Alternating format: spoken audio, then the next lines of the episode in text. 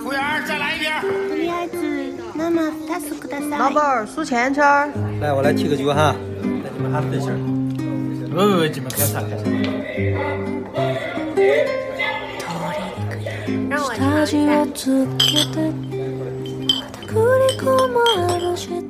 大家好，欢迎来到这一期的九言九语，我是主播七七。我是叨叨。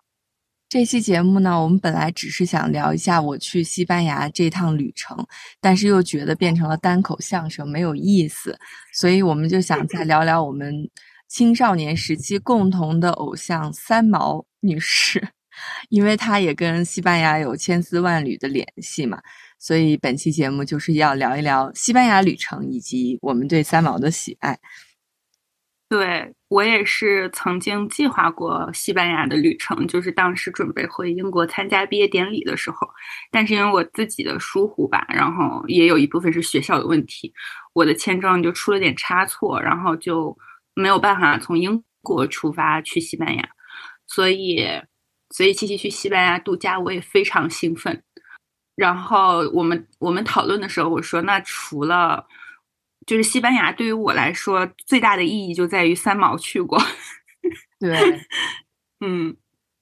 嗯，就是在正式开始聊这一次旅程之前，我想先聊点不开心的事儿，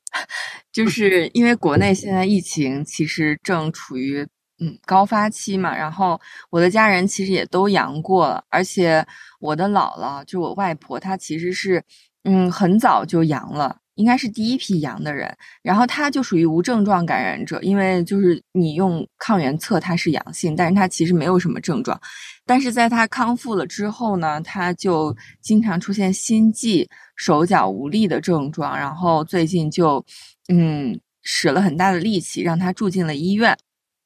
果然就拍了 CT 之类的，发现他就白肺的嗯。现象，然后。嗯，最近几天也一直都在住院，嗯，而且他们这个病房有四位病人，然后都是大概呃从五十到八十岁不等吧，然后基本都是阳康之后有了一些并发症，然后住院的病人，然后我就现在对国内的这个就是疫情现状非常的担忧。叨叨家也去世了几位老人，对吧？对，有一个其实还挺亲近的，就是我就。叫他三舅，因为我妈妈家是姐妹三个人，就没有男孩。然后我妈妈说，就是就是我这个三舅的爸爸是我姥爷的兄弟，就其实应该也还也还挺挺亲的，应该叫论什么，反正我我妈应该叫他表哥还是堂哥，我有点搞不清楚。但是好像我我妈说，在她童年的记忆里，就是她的这位三哥就经常带着他们姐妹三个玩儿。然后就会帮他们家跑腿做事情啊，然后有各种奇怪的点子，就一起做游戏什么的，所以就是特别温馨美好的回忆。而且我这个三舅性格也特别好，就最近几年，因为我姥爷已经去世了嘛，然后嗯，年三十的时候，如果我在家，我们都是一起过的，所以其实关系特别亲近。他其实才七十多岁，也不算年纪特别大，但是就还挺突然的。对，我觉得也就是觉得好感慨啊！真的就是像是哪年春节之后我们在讨论的来着，就是感觉烧纸的时候在地上画的圈儿越来越多的这种感慨。对，就是就最近这段时间，因为呃种种原因吧，就媒体和嗯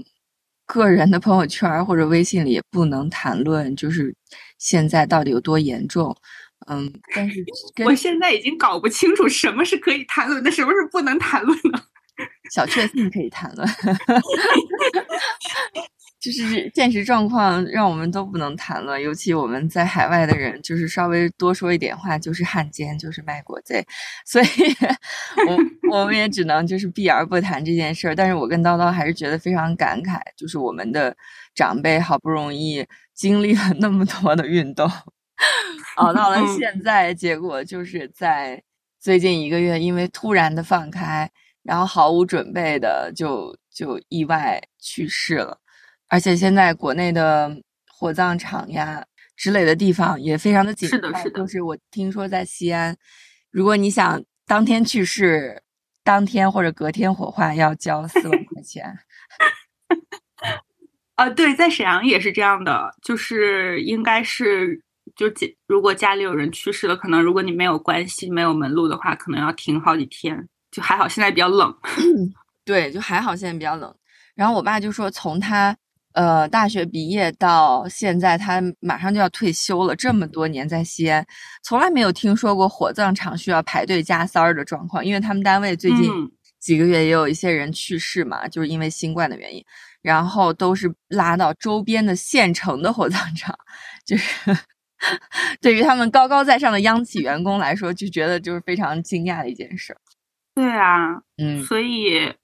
我也是，就之前我和七七我们两个有讨论，就是我自己是觉得我之前作为就是经过这三年完完整整的在就度过这三年，就是感觉被对于放开还是有点欣喜的，就是感觉在一定程度上获得了出行的自由，或者是就不用再去做核酸查验各种码的自由。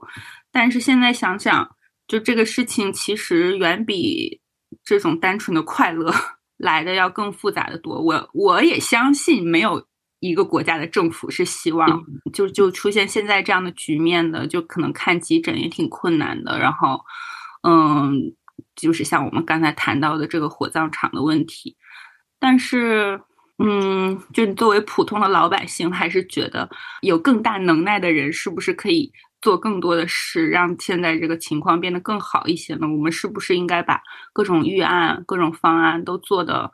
完善一些呢？现在我不知道公共场所还要不要求戴口罩。嗯，虽然街上是大部分人都会要戴口罩的，但是我感觉完全没有任何后续的要求什么之类的。对，我在最近在社交平台上看到的都是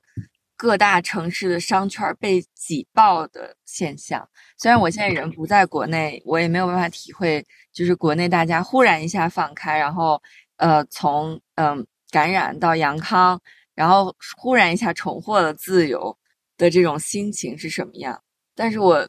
怎么说呢？我觉得我心情挺复杂的吧。一方面，我又希望这一切都赶快过去，让大家重新回到正常的生活状态；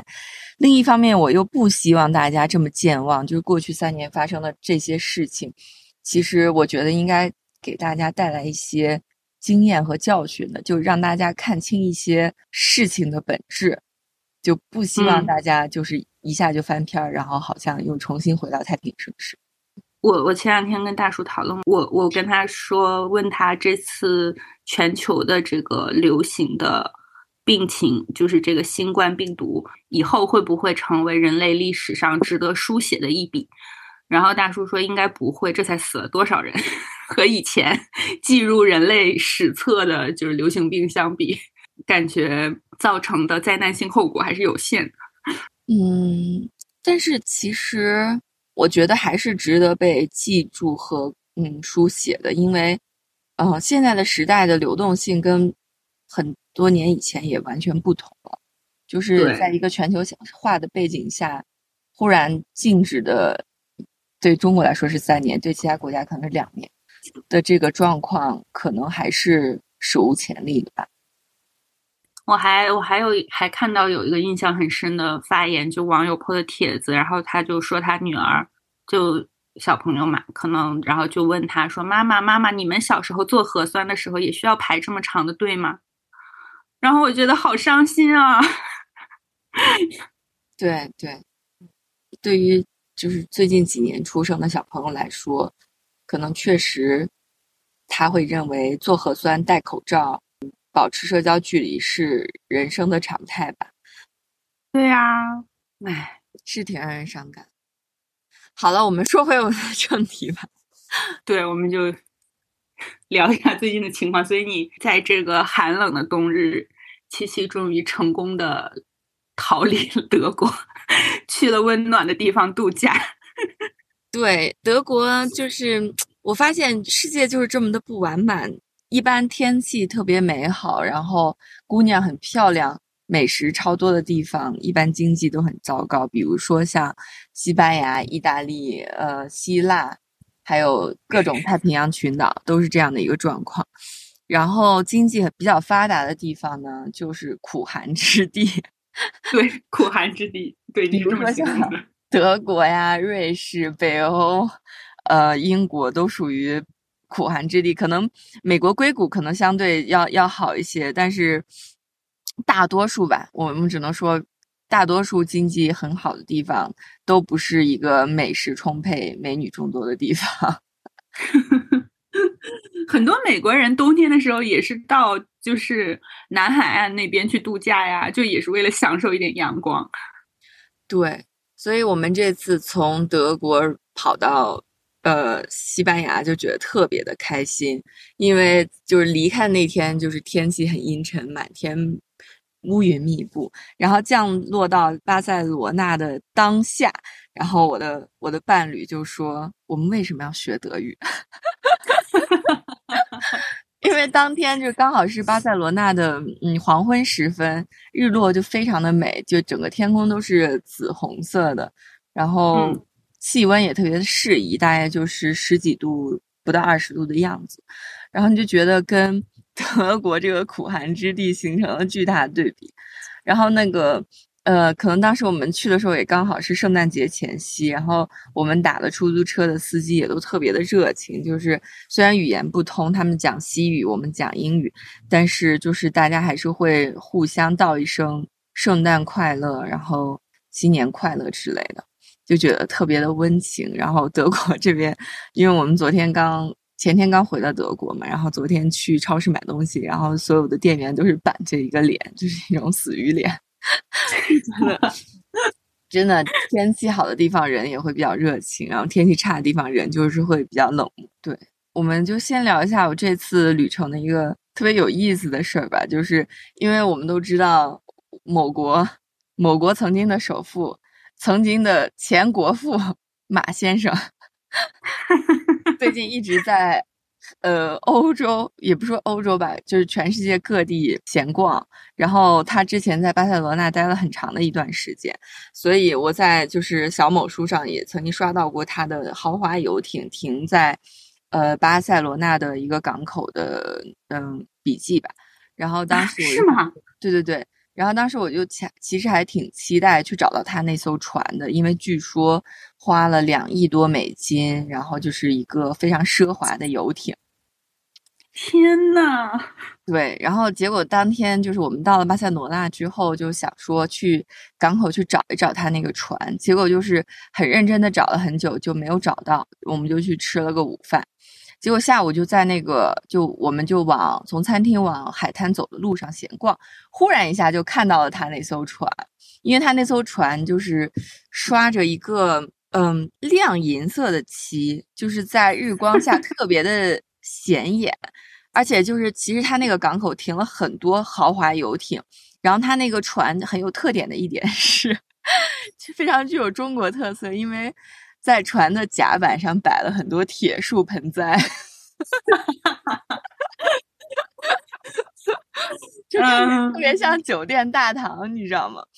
然后他那个船上写了一个特别大的 “Zen”，就是禅禅宗的那个禅。哦，对。然后就是他的那个禅号就停在嗯巴塞罗那特别嗯游客量特别大的一个港口，然后我们就在那个禅号面前。驻足了很久，就盯着那个船发呆，就觉得啊，我那些年在双十一花的 冤枉钱，对呀，可能也贡献了船上的某一块地板的一小角吧。我们可能贡献铁树的一枝儿吧，也有可能。反正那个船就是看起来还是蛮不错的，虽然它左右两边停的船可能比它更大一些，但是因为它上面写的 Zen，就是而且它又是。呃，马先生的船，所以就觉得对我们来说，对我我们中国人来说很特别嘛。然后我们就在那个船面前吹着海风发呆。结果就就在这个时候，我看到了我的女儿表情忽然发生了改变。根据我以往的经验，我就知道她正在拉屎。就我们一家三口就站在禅号面前，我女儿开始拉屎。然后，因为他拉屎时间很长嘛，我们一时半会儿又走不了，所以我就蹲在了那个船的前面，就蹲在船的前面，然后我女儿就扒在那个栏杆上在认真的拉屎。然后这个时候，从船里面走出了四个衣着光鲜的男女，就就没有马云啊，因为他当时应该已经去东京了吧？嗯，但是反正就是四个年轻人，应该是应该是西，我看不出来是西班牙人还是哪个国家的人。然后其中一个穿着墨绿色真丝衬衣的女士对我说了一声 “Merry Christmas”，而且手里举着香槟，你知道，就像那，嗯嗯嗯，就是，然后当时我真的就觉得自己特别像周星驰电影里面，就是那种蹲在官邸门口的乞丐。真的特别形象，你想他们就从一个两亿美金的游轮上下来，手里举着不知道哪一年的昂贵的香槟，然后对着蹲在 门口穿着一身优衣库的一个女孩说了一声“圣诞快乐”，然后我当时就特别尴尬，就点了一下头。对，真的就特别像那个。乞丐对官老爷说：“老爷施舍一点吧，我太可怜了，至少可以分你一杯香槟啊。”哎，anyway 吧，反正我们就在那个门口一直等到我女儿拉完屎，然后 跑到船后面的一个没有人的巷口，然后给她换了纸尿裤。就总归哪一天就觉得特别的神奇，然后晚上我都睡不着觉，然后一直就查他那个船上插那个旗到底是哪个国家的，然后查那个他那个 Z 号写的下面写的 George Town，就在在查那个 George Town 到底是什么意思，然后就一晚上基本上三点多才睡着，可能是被富豪的冲击 冲击的太明显了，就一个普通的小中产感受到了强大的压迫感，嗯。哎，所以他自己不在船上的时候，还是会有嗯客人在他的船上有玩，是吗？我觉得应该是他的朋友或者什么的，我不太清楚。但是我的我的伴侣就说，啊，有没有可能他把船租给了别人，就是平时在赚点赚点租金什么的？这应该不至于吧？我不太，这是我们的思路。我觉得这是我们作为。就是中中产脚步人士的思路，对，我不太清楚，嗯，但是无论如何，我觉得就这个经历还挺神奇的。然后，天呐，我也想认识富豪朋友。你什么时候才能买游艇啊？我作为 高等教育行业的从业者，我是不可能买得起游艇的。我可能只能买一个竹筏。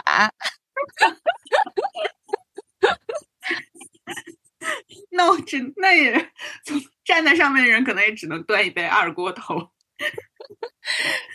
就整个这次西班牙旅程还是挺好，我觉得就是就是，嗯，因为我这次是从巴塞罗那出发，然后后来到了瓦伦西亚，呃，最后从瓦伦西亚返回的德国嘛。然后我觉得巴塞罗那真的是一个非常美妙的地方，就很像伍迪·艾伦的电影《午夜巴塞罗那》里面描述的那样，就是充满了。嗯，美丽、神秘和未知的一个城市，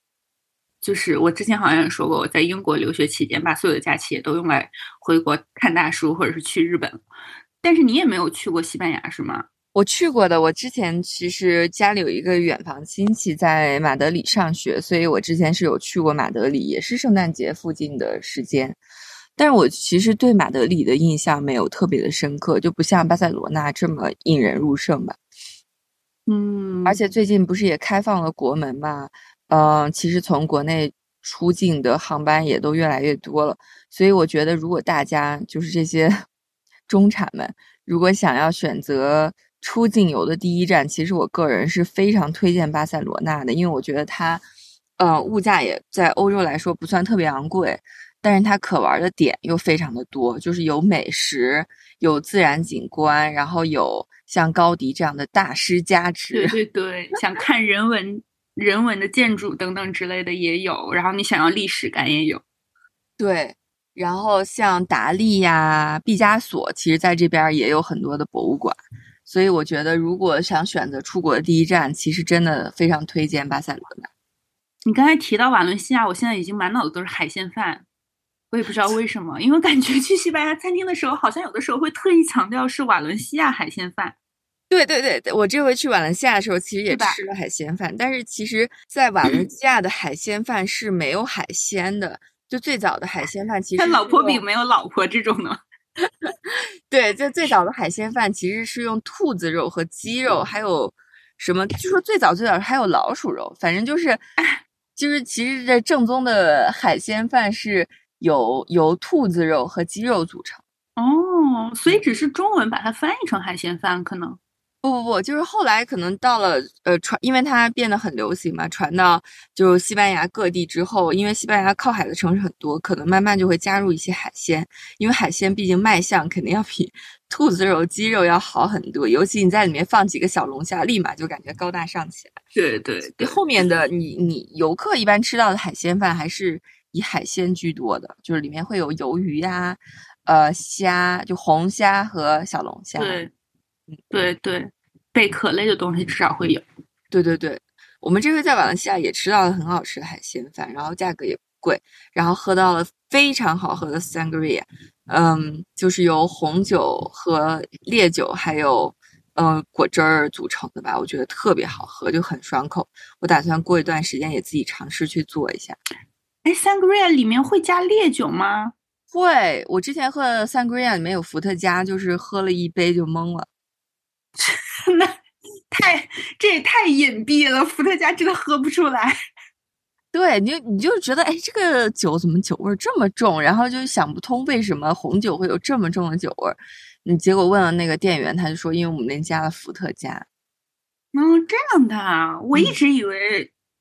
sangria 就是红葡萄酒或者是其他颜色的葡萄酒加水果之类的。它应该还是会加一些烈酒的吧，金金酒或者伏特加这种，就是没什么特别独特的风味儿的烈酒。嗯，对对，那也比较适合我们这些酒鬼们。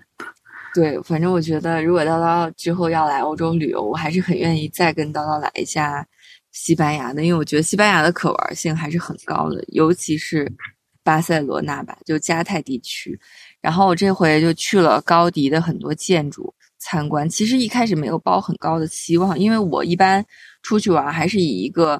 了解当地人文风情为主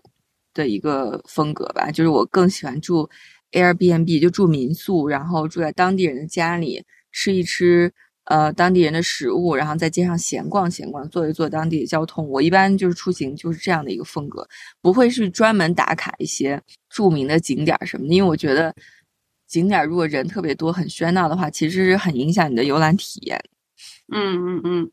但是这回就是，我就觉得既然来了巴塞罗那，肯定还是要去一下圣家堂的。结果去了一下，就真的是。就是惊到说不出话来，就太美了，从来没有见过这么美的建筑。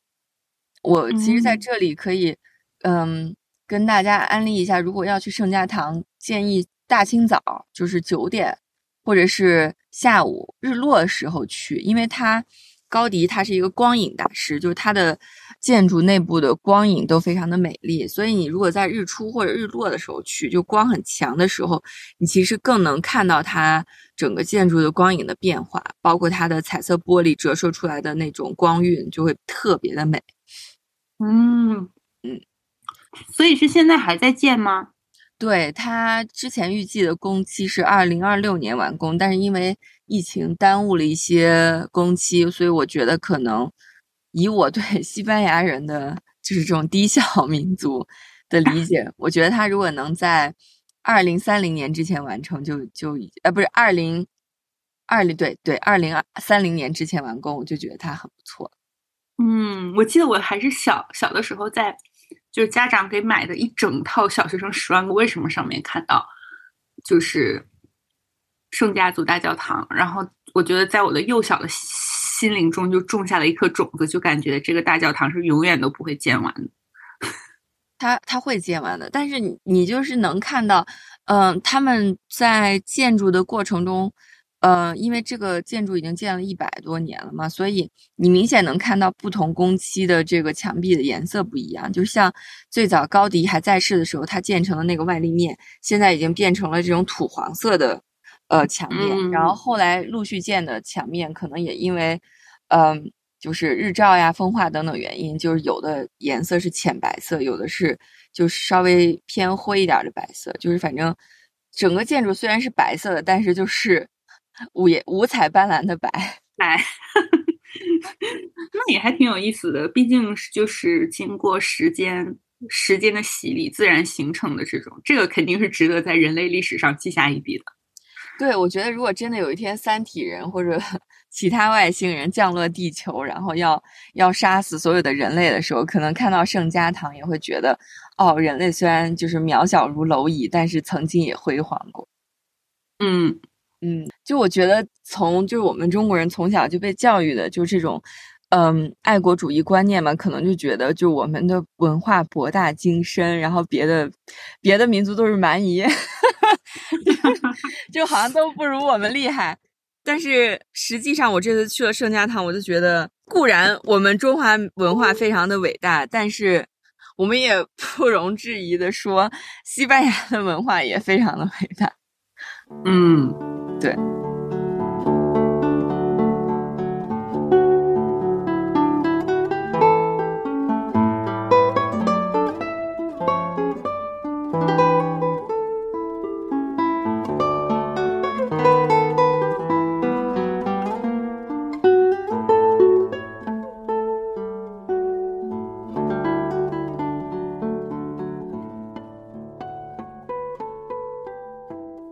就高迪的所有建筑，我这回去了，呃，除了圣家堂以外，还去了米拉公寓、巴特罗公寓和贵尔宫。然后每一个建筑都让我觉得就是非常赞叹这位建筑大师的想象力和对于自然主义的理解吧。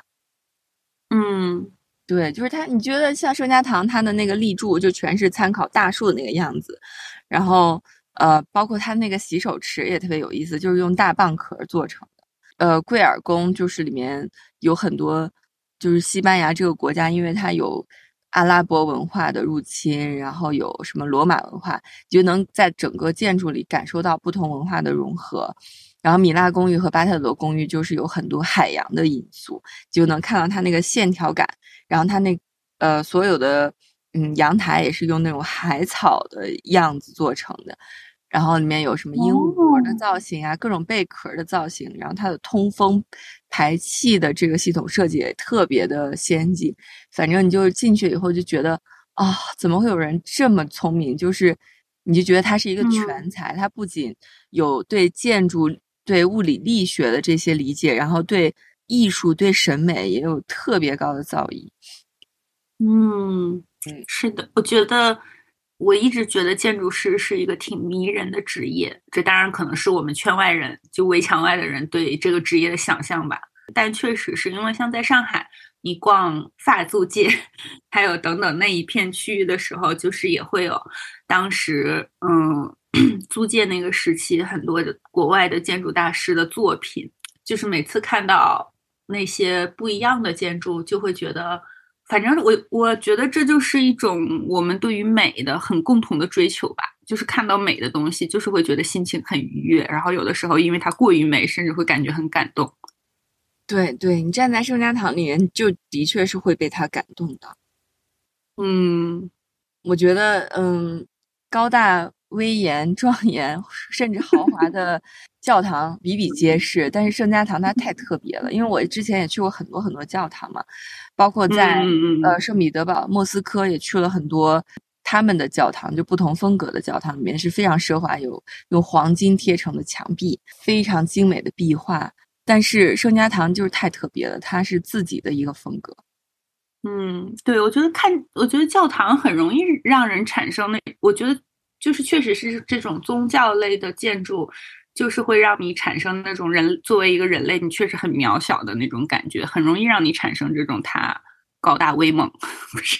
高大高大威严的感觉。可以，可以，在我心目中能跟圣家堂媲美的，可能只有圣索菲亚教堂，就是在那个伊斯坦布尔的那一那个教堂，因为它可能更有一些历史的沉淀吧，就是它。因为有不同宗教文化的融合，所以你就觉得，就两个平时经常天天掐架、天天打仗的 民族，在这个教堂里，甚至可以完美的融合。我们人类为什么不能 团结友爱一家亲呢。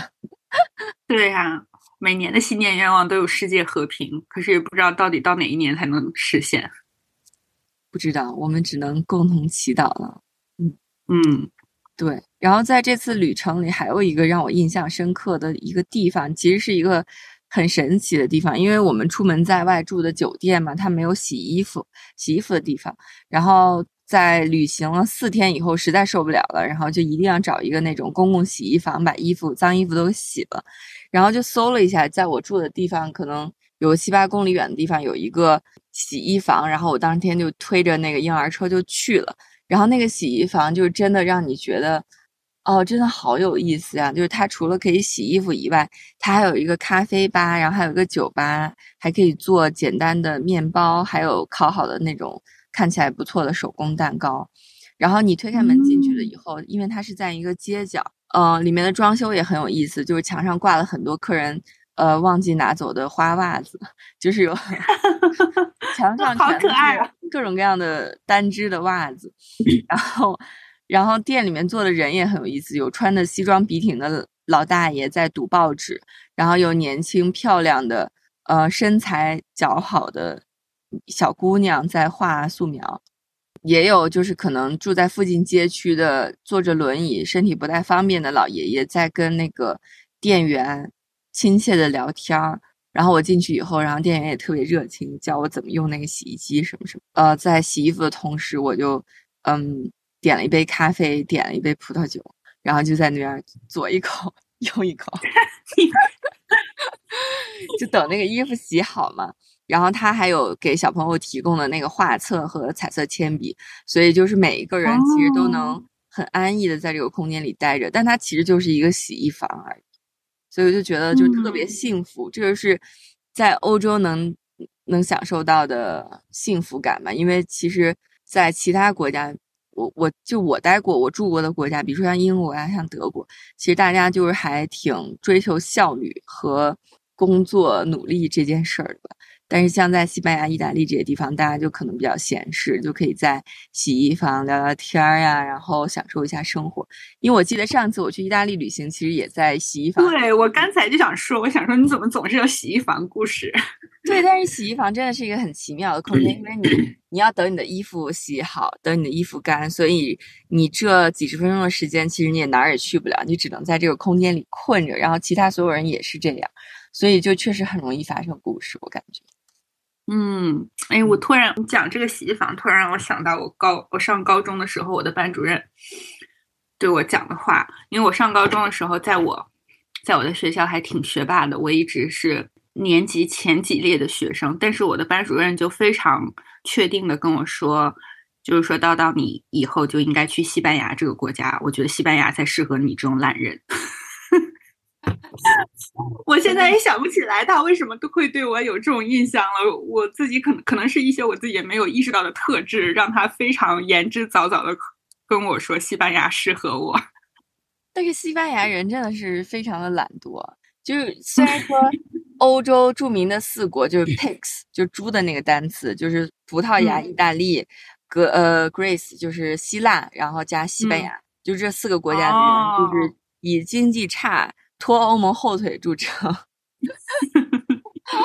但是，但是我觉得比起意大利来说，西班牙人可能要更懒一些。真的？对，因为他们每个人都要睡一下午觉，所以你那个商店的开门时间就很诡异。它有可能是从早上十点开门开到十二点，然后再开门就是四点，就是从四点再开到八九点。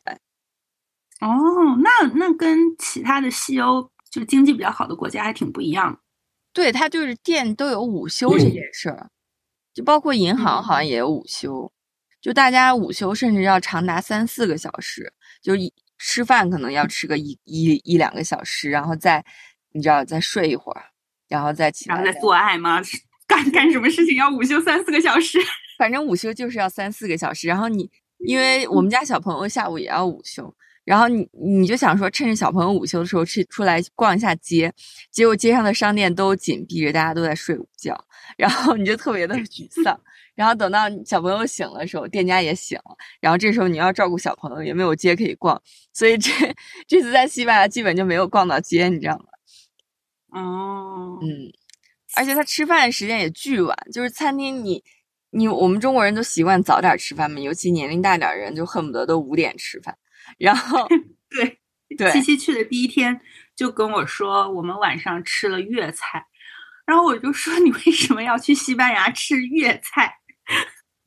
对，因为因为中国餐厅就是部分中国餐厅还是会非常勤劳，就是呃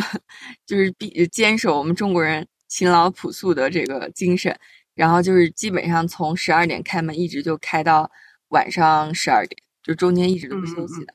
然后我们当天就已经到了，到了酒店就 check in 完之后就已经非常饿了，就想说赶紧找个地方吃个饭。结果当当时只有六点四十的样子，然后我们看了一下周围，我 mark 我就收藏的那些餐厅都写的是八点开门，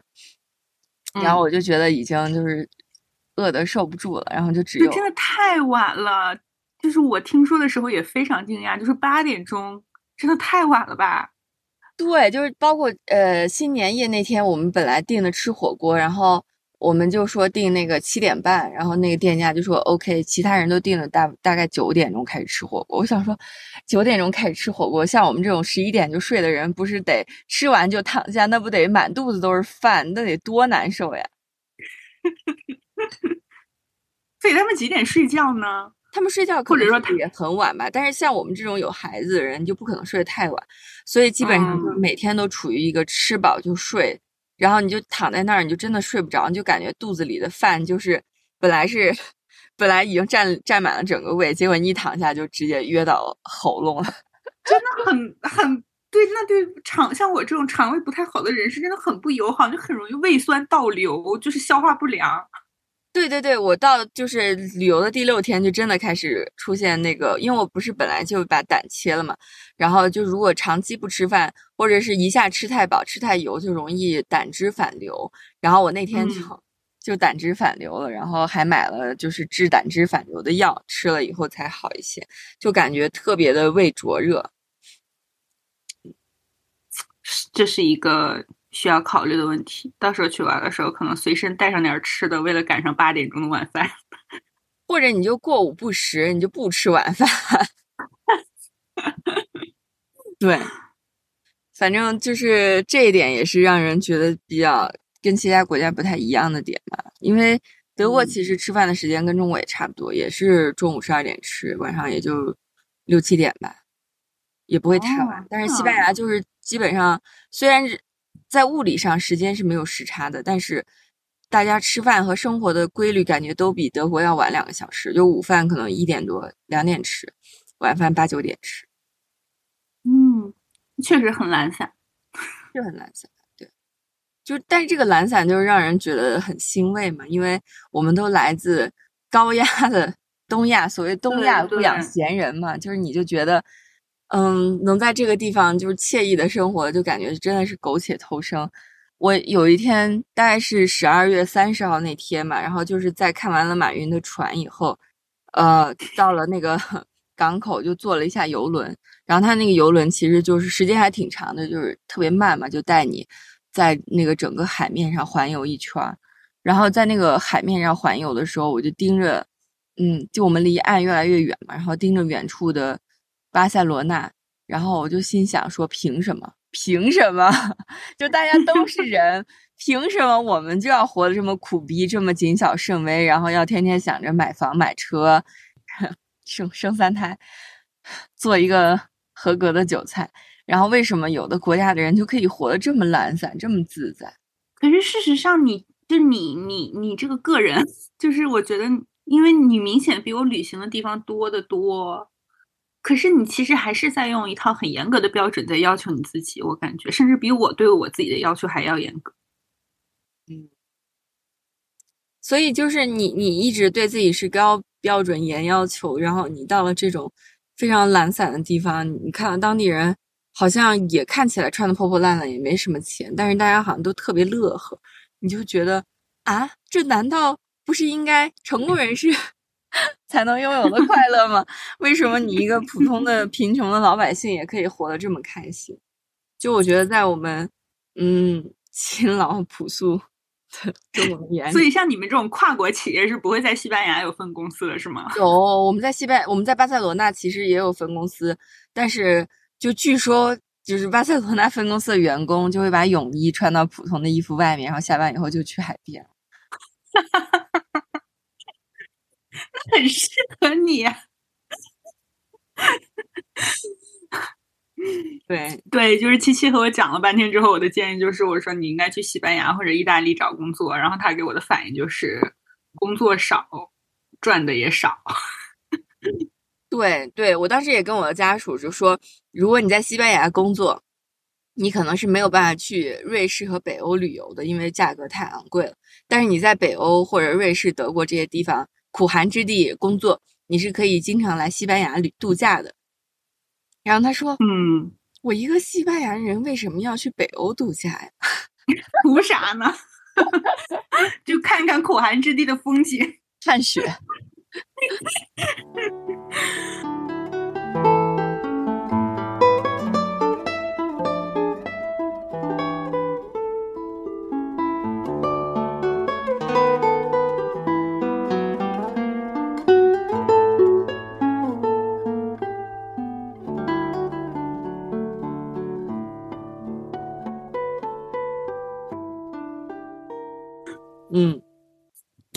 对，所以我觉得这个有点推翻我们之前有一期节目，我们两个就松弛感达成的结论，就是松松弛感是有钱人的特权，其实也不一定，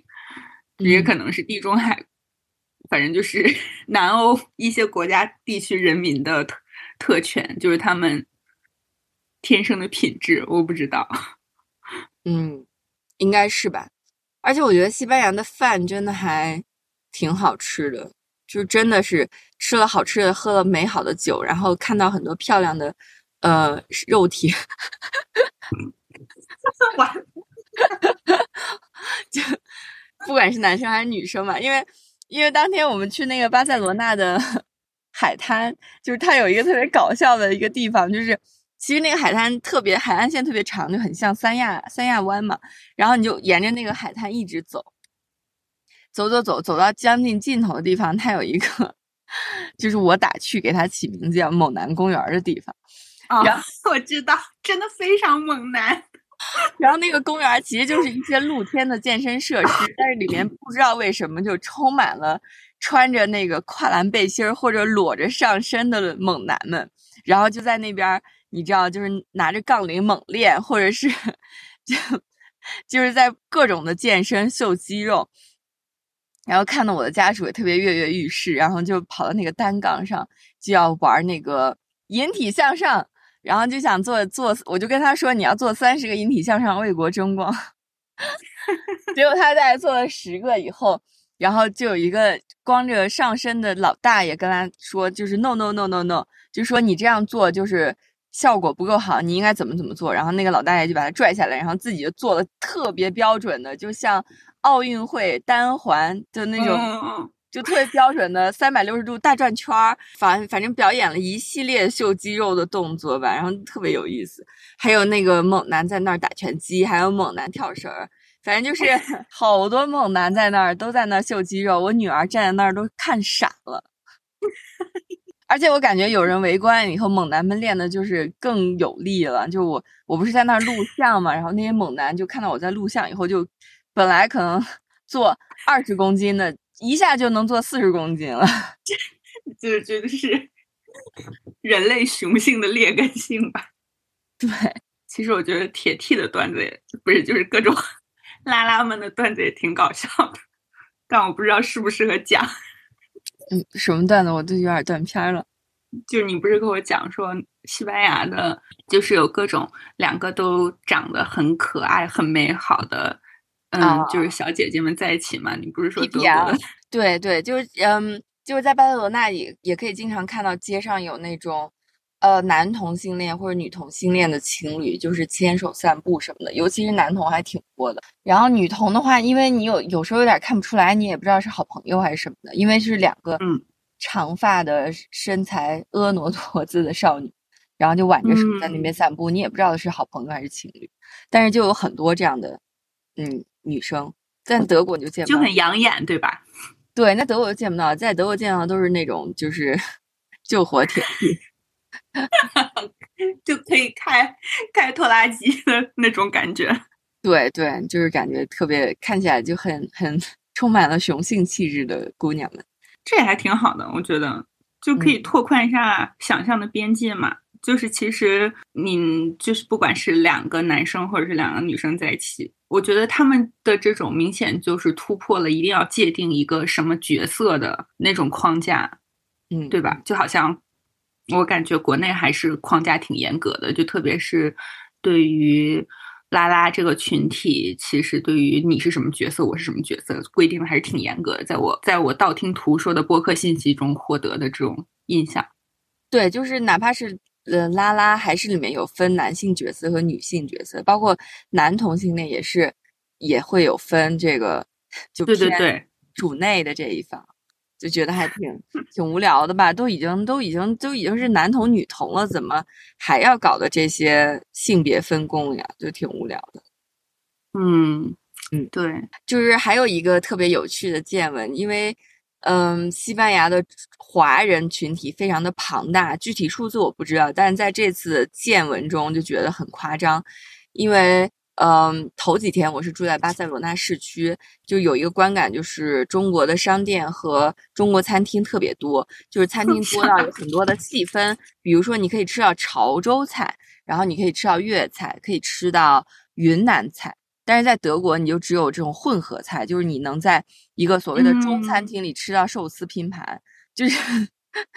就是所谓的不不。我我觉得让人最感叹的不是这个，是你还能看到中国的练习册。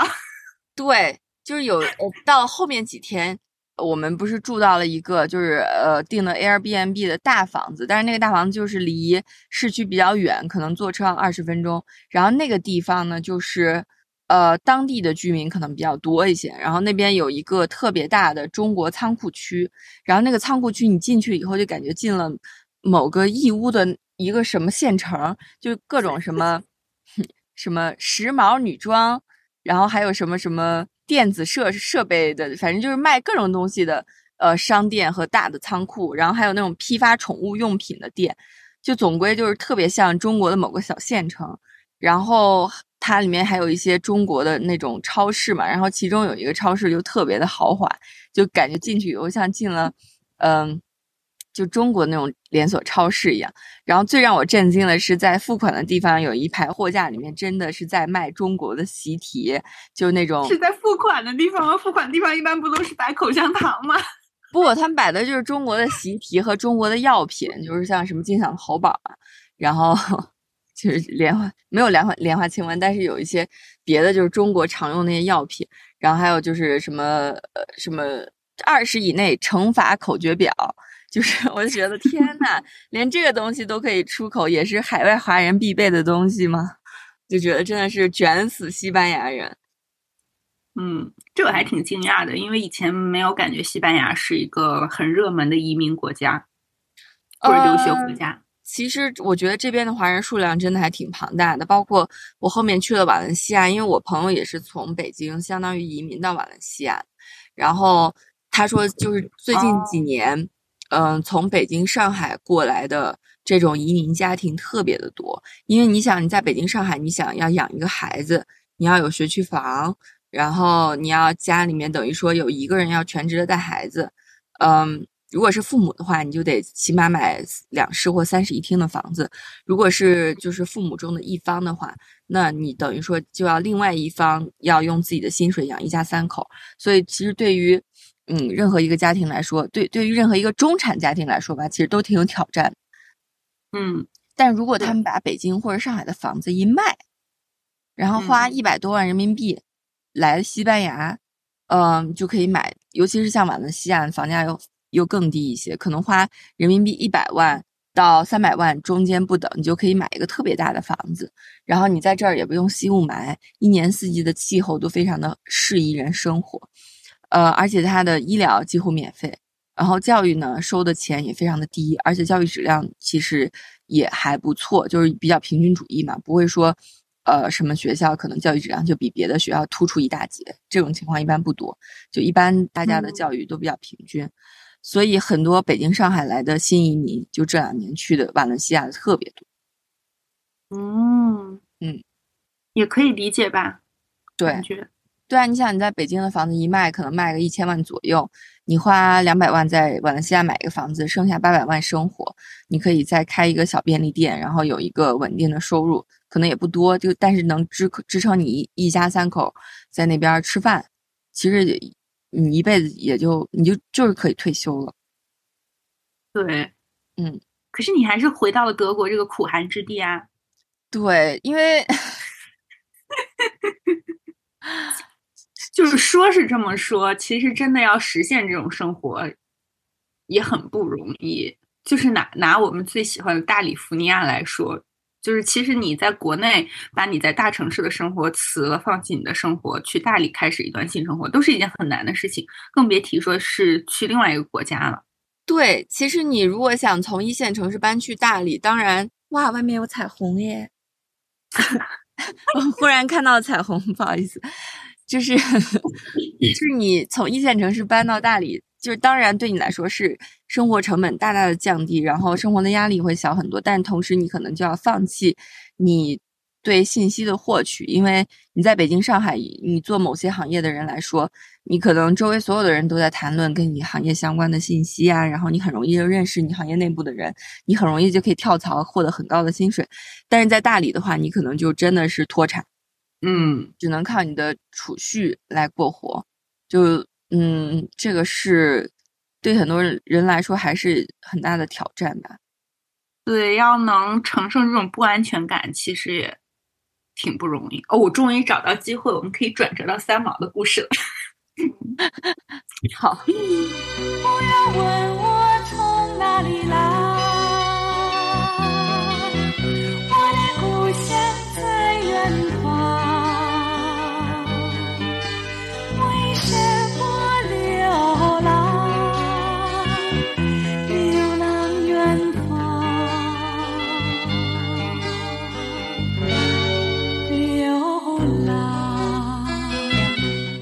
这份勇气，我觉得是很难得的。我觉得我时隔这么多年，我上一次，因为我其实家里有三毛全集，就出于一种情怀，很早之前就有。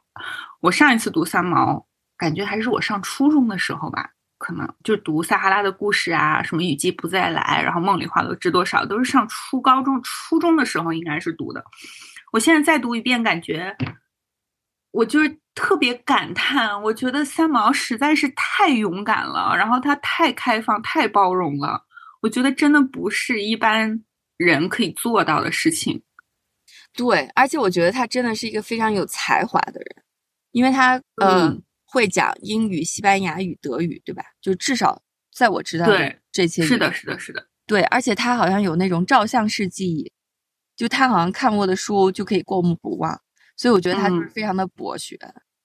就在我青少年时期，因为我就在我可能上初中、高中的时期，我读了很多，呃，武侠小说，就香港那一代武侠小说，嗯，然后读了很多三毛，读了很多安妮宝贝，然后还读了一些尼采、叔本华之类的，就让我当时 就变得就跟自己的现实生活有很大的抽离感，就在那个时候，我就觉得。周围的这些人就是一些芸芸众生，就 就是甚至老师批评我的时候，我都会冷笑他。我就觉得，哼，你是谁啊？就老娘的未来属于远方，可以想象，完全可以想象。就看你刚才列的这些作者，就可以想象出来。对。然后，然后，尤其是三毛吧，就当时真的是属于，呃，因为我住高中的时候住校嘛，然后就是宿舍十点钟熄灯了以后，嗯，我就会跑到那个洗手房那边的灯是亮着的，然后我就会在那边再看他的书，看到很晚很晚，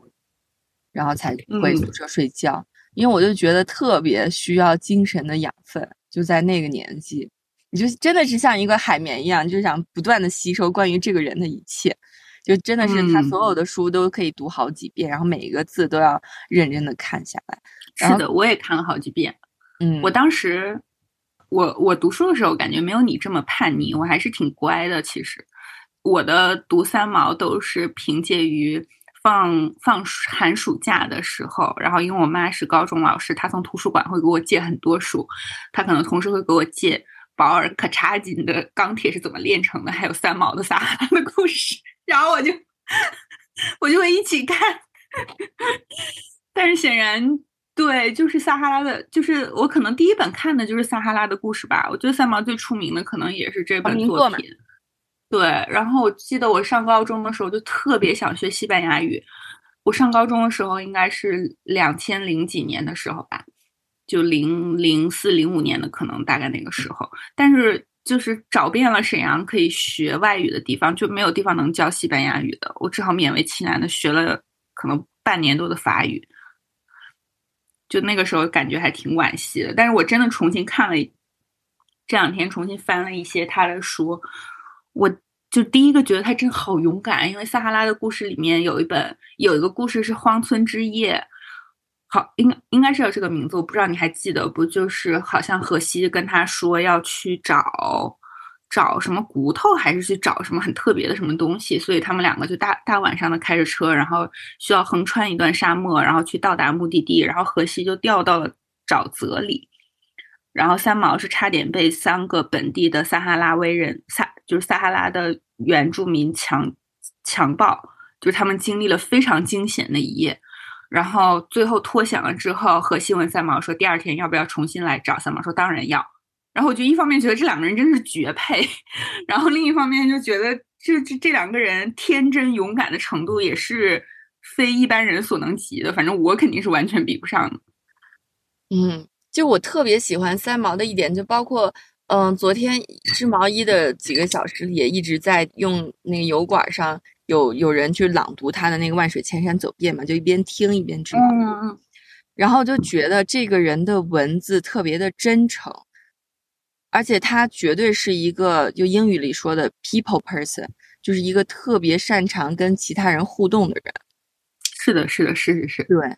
然后我就觉得很容易被他的文字打动，因为你很很容易感觉他就是一个你很亲近的朋友，他只是在跟你讲述他生命的故事，并没有觉得他在描述一个遥远的国度，一个一个大作家他的人生经历。他写的特别生动，是的，特别让人有画面感的那种。对，就作为一个当时可能还没怎么离开过西安的人来说，就西呃学生来说，我当时看他那个《万水千山走遍》，然后就看他里面写的各种南美洲的故事、人、party，然后 什么跟外交官的感情什么什么的，我就觉得哇，外面的世界看起来、听起来好有意思呀！我就觉得这本书就是让我产生了很大的就是。嗯，要到外面走走看的欲望，然后他的那个“梦里花落知多少”和雨“雨季不再来”，就是很大程度决定了我对爱情的想象。因为在那个时候，你能读到的文学作品也比较有限嘛，然后你就觉得他跟荷西，包括他跟之前的那个德国未婚德国的丈夫，对对对，对未婚夫，对，就那些故事，就让你觉得哇，爱情就是应该这样，就是应该这么真诚、这么热烈、这么刻骨铭心。对，对，我觉得我们都是很大程度上被塑造了，真的是。我觉得像我们，大概我跟和我和七七同同年龄段，我感觉真的是你在少女时期读过三毛，确实会有一些额额外的想法。对，但是不光是我们这一代，因为我跟我的家里的长辈也讨论过三毛，就是因为三毛成名的时候，可能也是他们。年轻的时候，对对对，像我的舅妈、我妈妈他们其实也都读过三毛的书，但是像我舅妈就觉得他三毛和荷西的故事是杜撰。这就是我那天我就跟七七讲，因为听听播客，还有如果你在 B 站上搜三毛，我不知道为什么有那么多人愿就想要去质疑他写的故事的真假，甚至去质疑荷西这个人是否存在。拜托，他的墓就在那个岛上，好吗？而且，而且你搜他那个照片，就是有很多他们俩之间的照片，包括荷西跟三毛他父亲下象棋的照片都有。对呀、啊，这种东西怎么可能杜撰的出来？而且，就像那个我看到鲁豫访谈里面，就是鲁豫去访谈三毛的姐姐和弟弟，然后三毛的姐姐就说，她有一次问三毛，就说你的这些故事都是你真实的生生活经历吗？然后三毛说，姐姐，我的生命其实有很多故事，我完全不需要虚构，我只要把生命中发生的一些事情写下来，都已经足够我写。对我对这句话印象特别深。嗯，对啊，所以我就觉得去怀疑一一个。一个文学作品的的真实性就很没意思啊！你就去，感觉就像 考古，就搞科研一样。就对，我觉得可能像我们这种沉浸式阅读的人，就不太会去想这种问题。可能会去想这个问题的，还是有点，就可能三毛不是你的菜。对啊，我觉得这样活着也太没意思了，所有事儿都要这么较真儿。我还有一个很感叹的，就是我觉得三毛真的非常的心胸宽广，就是他很宽容也很包容。就是撒哈拉的故事里面就讲了很多他的邻居来管他，来问他借电池，然后借红药水，借各种东西，然后包括因为撒哈拉沙漠里的房子，嗯，就是它的房顶是会开一个洞的，然后他们尽管荷西把那个洞补了起来，然后就隔三差五就会有羊从那个洞里面掉下来。就真的是非常频繁的有羊掉下来，就是你怎么修补都没有用，然后你怎么和邻居劝说他们也没有用。然后他在因为我买的三毛全集里还有一本叫《你是我不及的梦》，然后他也写到了，就是后来他和荷西一起去。跟着荷西去尼日利亚工作，然后他在那边租，就是有公司帮他们租的房子，就是他就写到说，他家里的佣人就帮工的人、司机啊，然后厨房的人什么的，就会成天偷他们的，从内衣到食物，就各种东西全部都会偷拿。比如说，他说早晨前早晨才买的面包整袋失踪，然后下午再去厨房，我切好的肉片又不见了，真是一天到晚要捉迷藏。我我其实我我看的时候我就很抓狂哎！我现在发现，我小时候看的时候可能没有这种感觉，但我现在 作为一个性格已经养成的人，我看到他写的这些情节，我真的非常抓狂。嗯，是的，就是我对他写的，我觉得他他的文学作品就是很大程度影响了我，包括就我觉得自己很大呃后来很长一段时间，每次出行的时候都很装逼，就是要在 长途夜车上面打着灯看书，就是。就是跟他写的那个《万水千山走遍》就里面不是写的自己坐二十多小时的飞机上，就一一刻也没有睡，就长长的旅程，别人都在睡觉，我在看书，就是那种那种意象，就让我觉得我也要成为这样的女子，然后就一定要在对对对长途夜车上，然后别人都在打鼾，然后就露自己的臭脚在那边床上翻滚的时候。我就要打着那个手电或者什么的，然后在那边看自己带来的什么哲学书籍或者什么诗集，就觉得自己特别与众不同。不同就是刚才说到，我们不是也都看安妮宝贝嘛？因为安妮宝贝有一次写到，她在去西藏的车上，没有就我不吃任何东西，只是大口大口的喝随身带来的矿泉水。所以我在长途飞机上也经常是拒绝吃东西，就一直在喝水、上厕所，然后加上看书。而且我跟你说，就是这会特别打击我的一点，因为我不是在瓦伦西亚见到了我的老同学一家嘛，然后就是我们当时就聊到三毛，就说那个三毛在不是好多呃他的读者都会去呃加纳利群岛他们原来的故居去去看他们，就是想看看他原来的故居什么的，然后当地的那个政府也在那边立了一个呃三毛和荷西的那个一个什么标识之类的，就可以方便你很快的找到那个房子。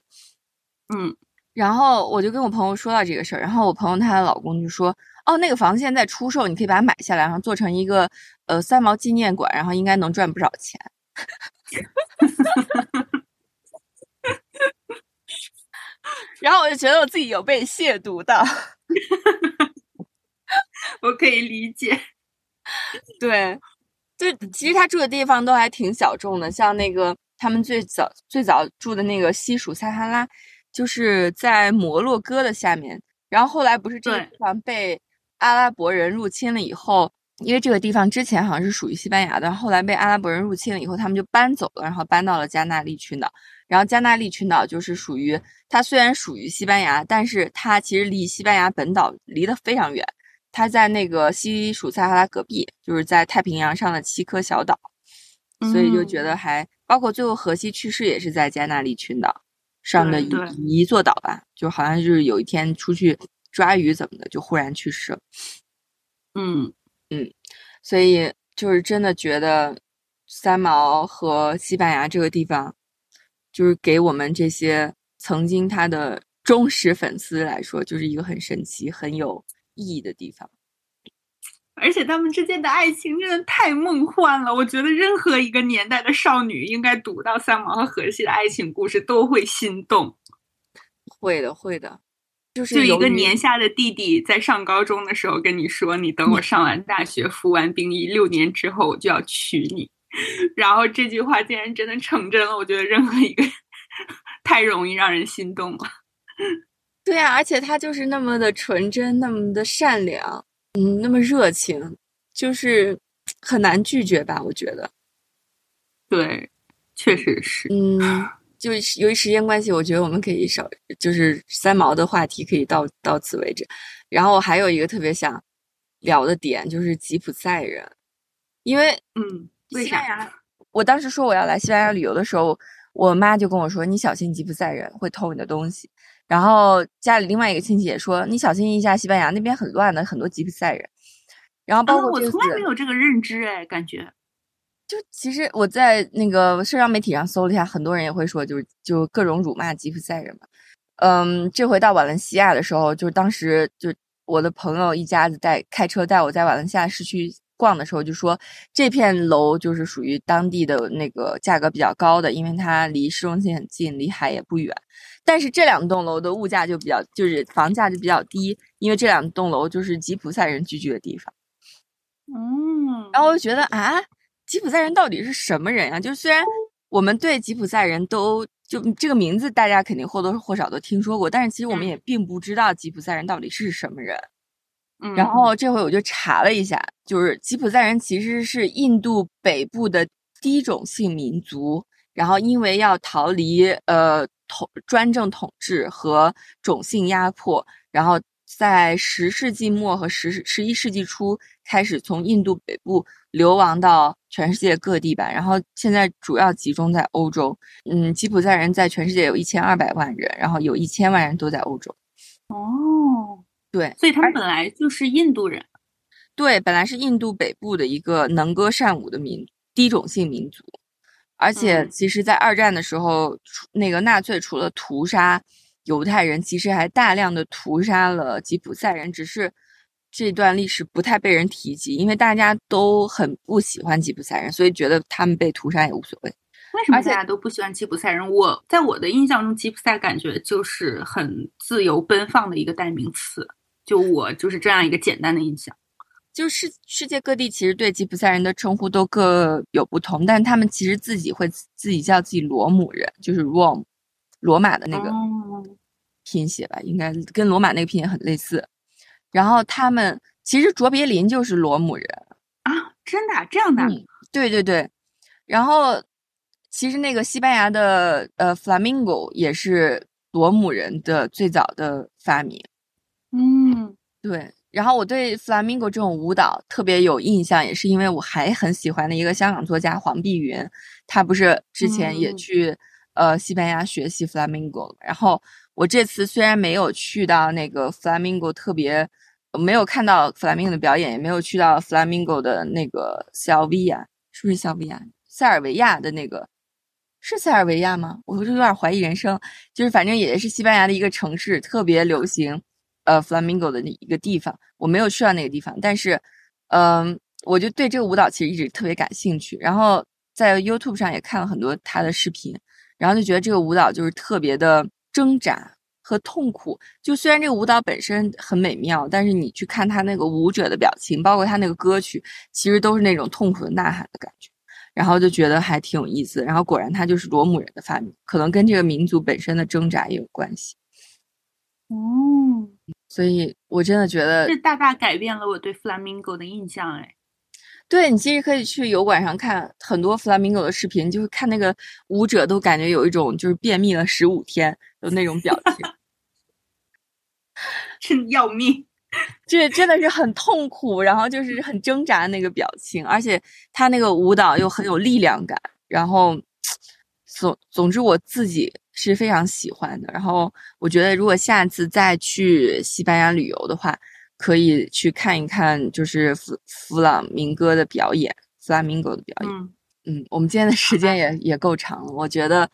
总结一下来说，就是西班牙是一个可玩性很高的国家。然后我希望就是因为现在已经开放了旅游嘛，所以我觉得如果叨叨今年有机会来欧洲的话，我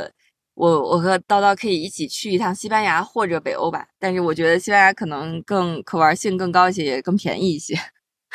对，就先不去苦寒之地了吧。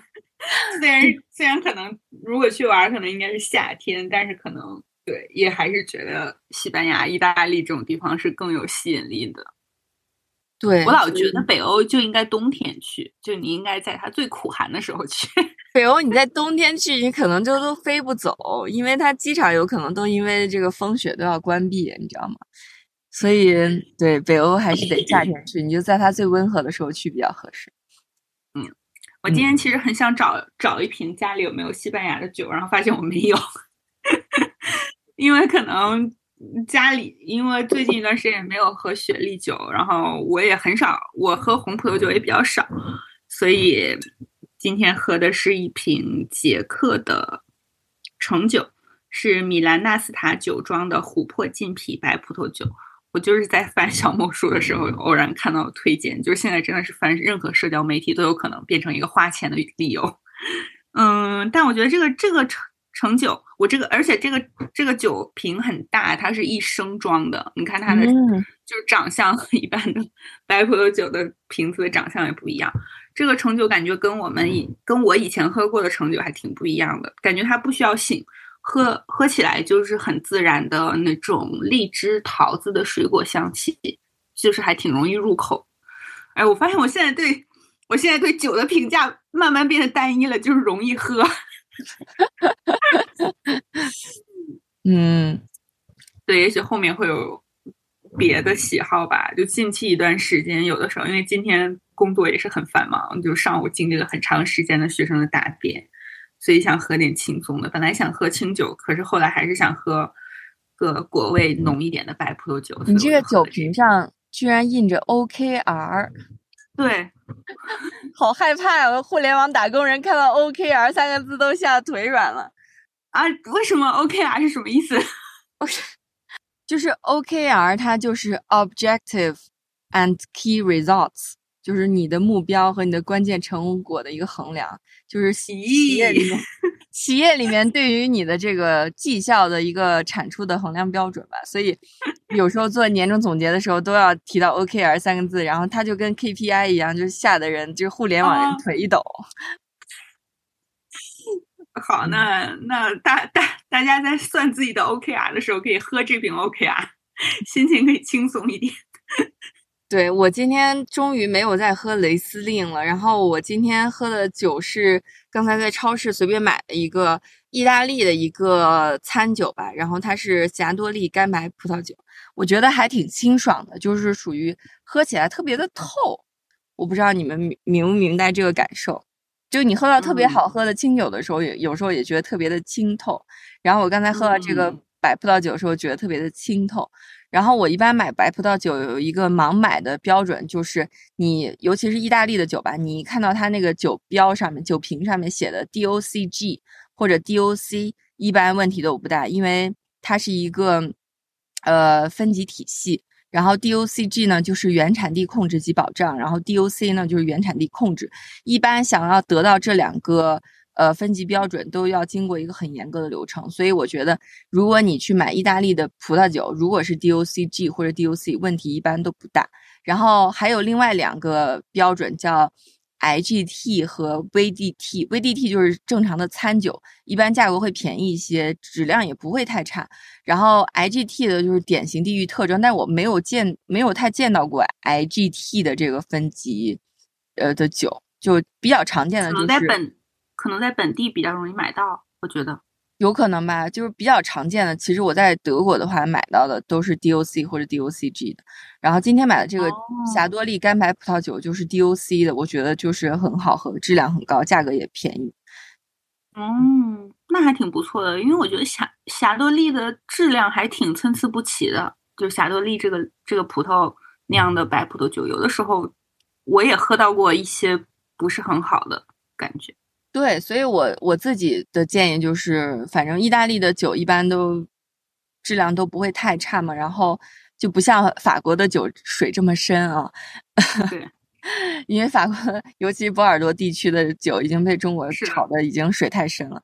然后如果买像西班牙、像呃意大利的酒，就意大利的酒我刚刚已经介绍过了，你买 DOC、DOC 这个问题不大。然后买西班牙的酒的话，呃，一般买那个雷欧哈。应该是这么念吧，就是 R I O J A 这个产区的酒问题也都不太大，因为这也是很有名的一个产区。就是我自己做一个就喝酒小白，就是属于技术差瘾大的这种，呃，我的一些心得。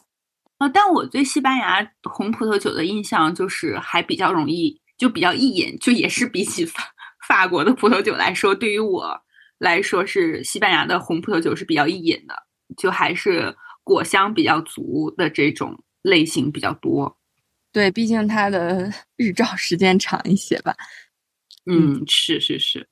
对，好吧，今天真的够长了，今天真的加更了，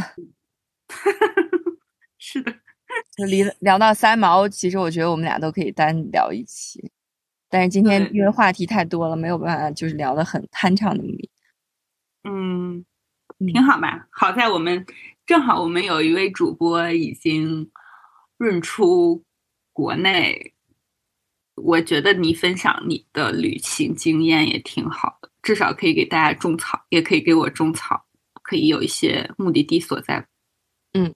好呀。就像最近有朋友跟我提到说，你有没有看刘亦菲的新剧？我说我知道，我知道是在凤阳驿拍的，是在大理的凤阳驿拍的。嗯，对，就是正好，这是一个题外话了，就是正好有有朋友跟我提起这件事情，然后我就又想起了我们的大理福尼亚。对，大理还是一个我心里很柔软的一块地方。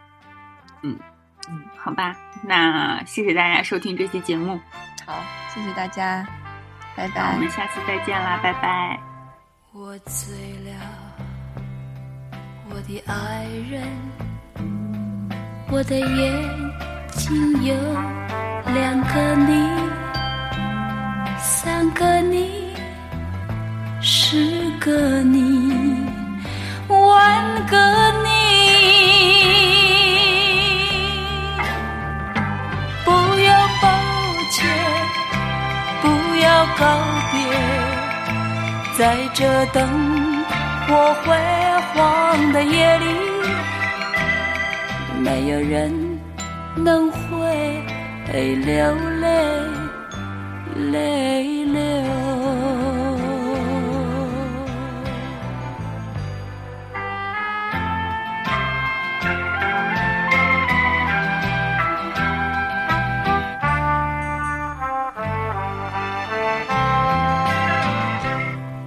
我走了